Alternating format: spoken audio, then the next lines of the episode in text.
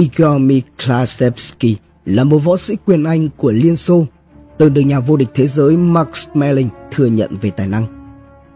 Tuy nhiên, cái tên Miklasevsky được xưng danh trong lịch sử hoàn toàn không phải vì những chiến thắng trên võ đài, mà là do ông đã từng được NKVD, cơ quan tiền thân của KGB, giao nhiệm vụ ám sát Adolf Hitler. Kế hoạch ám sát đã được chuẩn bị rất chu đáo khiến cơ quan phản gián Đức cũng không có chút mảy may nghi ngờ nào. Tuy nhiên, vào đúng thời khắc cuối cùng, Moscow đã ra lệnh hủy bỏ kế hoạch. Hãy cùng Độc Thám TV tìm hiểu vì sao một vận động viên triển vọng của Liên Xô lại trở thành một siêu điệp viên của NKVD. Mục tiêu quan trọng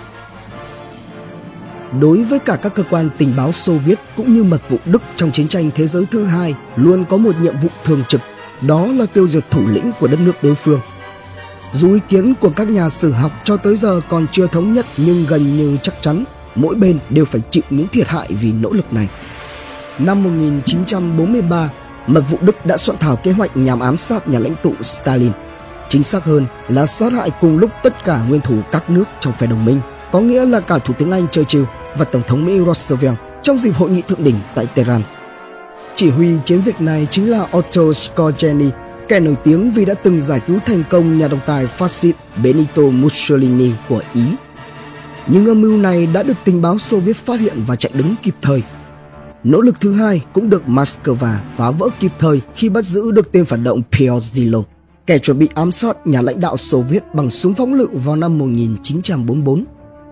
Còn đối với tình báo Xô Viết, kế hoạch tiêu diệt Hitler đã từng được cân nhắc từ năm 1938. Hitler khi đó thường có mặt tại một quán bia nên đã có kế hoạch cho đánh bom địa điểm này. Stalin khi đó đã bác bỏ đề xuất Nhất là sau khi Hiệp ước Hòa bình Sâu Đức được ký kết vào năm 1939, đồng nghĩa với đó là kế hoạch này chính thức bị dẹp bỏ. Dự định tiêu diệt Trung phát xít chỉ được chính thức xem xét lại vào năm 1942. Lần này là theo ý kiến của chính Tổng Bí Thư. Cơ quan tình báo được giao nhiệm vụ phải tìm kiếm một người có thể dễ dàng giành được sự tin cậy của giới chức cao cấp Đức Quốc xã, đồng thời có thể tiếp cận được Hitler gần nhất. Lựa chọn cuối cùng được đặt vào chàng thanh niên 25 tuổi Igor Miklasevsky, một trung sĩ là pháo thủ cao xạ từng chiến đấu tại mặt trận Leningrad. Igor ngay từ nhỏ đã thể hiện mình là một cậu bé có tài năng. Xuất thân từ một gia đình có văn hóa, mẹ là diễn viên, con cha là một đạo diễn vũ kịch. Cậu đã thể hiện nhiều thành công xuất sắc trong học tập và thể thao. Miklasevsky được đánh giá là có tất cả mọi điều kiện để có thể thực thi được nhiệm vụ khó khăn này. Thứ nhất, anh là cháu trai của Vsevolod Blimento Tamarin, một nghệ sĩ đã đào tẩu và rất được coi trọng tại nước Đức phát xít. Thường xuyên tham gia vào các chương trình phát thanh tuyên truyền của Đức phát sang lãnh thổ Liên Xô, từng nổi tiếng với những bài thơ nhại chế giễu Stalin.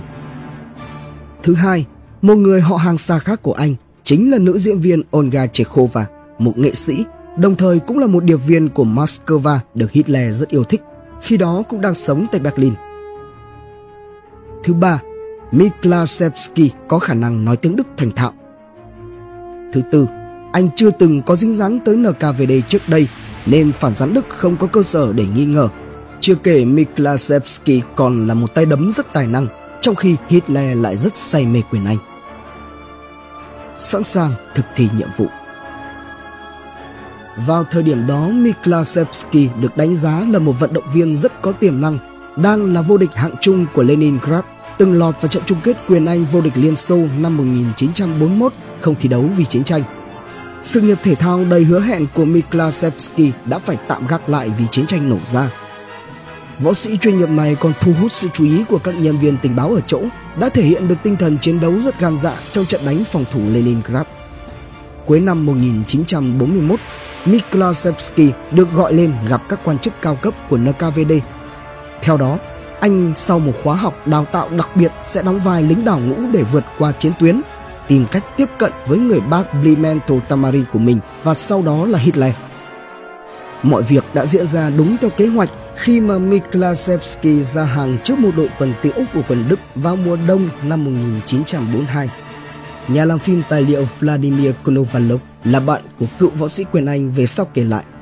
Miklasevsky đã đầu hàng với những lời nói như sau – Tôi căm thù Cộng sản, tôi có bác ở Berlin và cả người gần như là cô ruột Olga Chekhova. Chỉ với những câu nói đó tất nhiên là không thể thuyết phục được Gestapo. Anh ấy đã bị tra tấn trong suốt vài tuần với hy vọng phải khai ra âm mưu hoạt động gián điệp. Nhưng anh ấy chỉ một mực nhắc lại là muốn phục vụ cho nước Đức, chưa kể mình còn là một võ sĩ quyền Anh chuyên nghiệp. Khi biết chuyện của Miklasevsky, Blimento Tamarin đã đề nghị chịu mọi trách nhiệm để có thể trả tự do cho người cháu của mình. Đề xuất của ông ta cuối cùng cũng đã được chấp nhận. Tuy vậy, Gestapo vẫn quyết định kiểm tra lần cuối khi bịt mắt Miklasevsky giả vờ như đem ra xử bắn nhưng Miklasevsky vẫn kiên quyết không thay đổi lời khai của mình. Được trả tự do, Miklasevsky khẩn trương quay trở lại luyện tập môn quyền Anh. Ông hiểu hơn bao giờ hết rằng để có thể thu hút được sự chú ý của Hitler, cần phải tham gia và chiến thắng ở một giải đấu nào đó trước các tay đấm của Đức. Cơ hội đã đến với Miklasevsky vào năm 1943 sau thất bại tại Stalingrad Bộ trưởng tuyên truyền Joseph Goebbels cho tổ chức một giải đấu nhằm khích lệ tinh thần binh sĩ với quân xanh đóng vai trò bao cát cho những tay đấm Đức là những người có nguồn gốc từ phía đông. Là một vận động viên có kỹ thuật và tài năng thiên bẩm, Miklasevsky đã thể hiện không hề tồi khi liên tục hạ knockout các đối thủ. Dù những tay tuyên truyền Đức không hề muốn chuyện này xảy ra, nhưng Miklasevsky bất ngờ có được sự ủng hộ từ trên khán đài của Max Schmeling, nhà vô địch thế giới hạng siêu nặng Smiling đã tặng cho Miklasevsky một tấm ảnh có chữ ký của mình và kết bạn với ông. Smiling đã nhanh chóng giúp Miklasevsky gia nhập vào giới thượng lưu tại Berlin. Cho dù chưa thể chính thức làm quen được với Hitler, nhưng ông đã trở thành một vị khách thường xuyên tại các buổi yến tiệc và gặp gỡ cả người cô của mình là Olga Chekhova. Miklasevsky còn có những trợ thủ đắc lực khác mà điển hình trong đó là một nhà tài phiệt quý tộc gốc Ba Lan, công tước Janusz Radziwill người cho dù không phải là một điệp viên KGB nhưng cũng bí mật đấu tranh chống lại chủ nghĩa phát xít. Chính ông này cũng như Smelling đã giúp cho Miklasevsky gây dựng được nhiều mối quan hệ trong giới thượng lưu Đức. Miklasevsky và Olga Chekhova đã bí mật bàn bạc kế hoạch tiêu diệt tên trùm phát xít.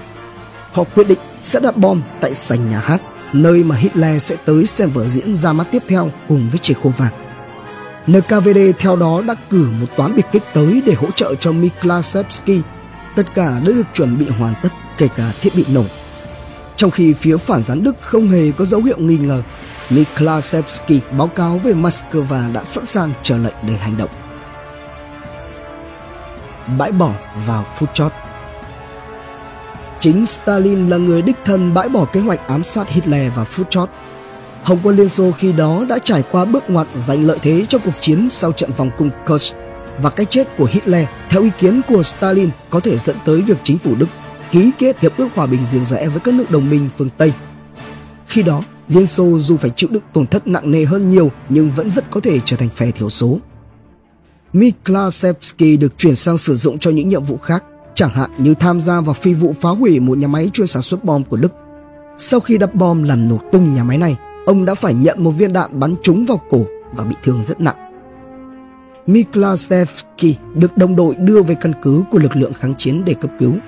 Nhưng do vết thương khá nghiêm trọng, cần phải có bác sĩ và các phương tiện y tế thật tốt.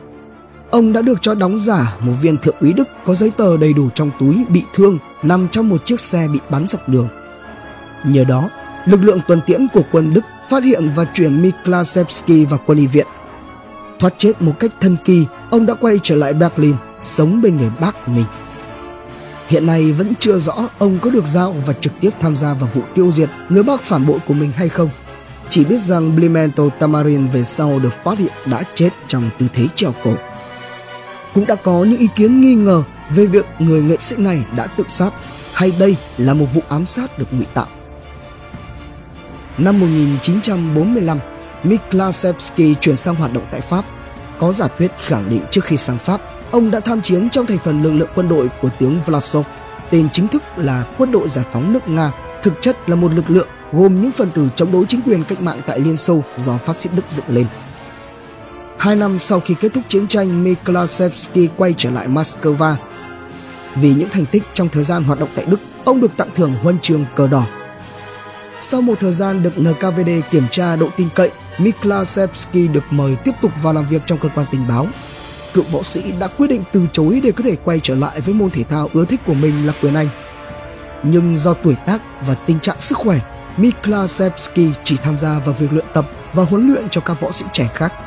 Sở thích còn lại của ông sau những giờ tập quyền Anh là đi dạo cùng chú chó của mình.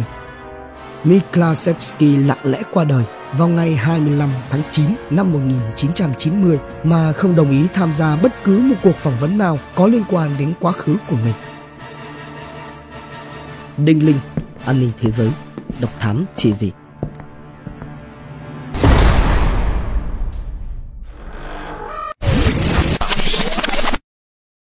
Hành trình khám phá những vụ án kinh điển và bí ẩn cùng Độc Thám TV những quần khúc chưa lời giải, Những âm mưu chưa từng hé lộ, Những sự thật đang bị che giấu.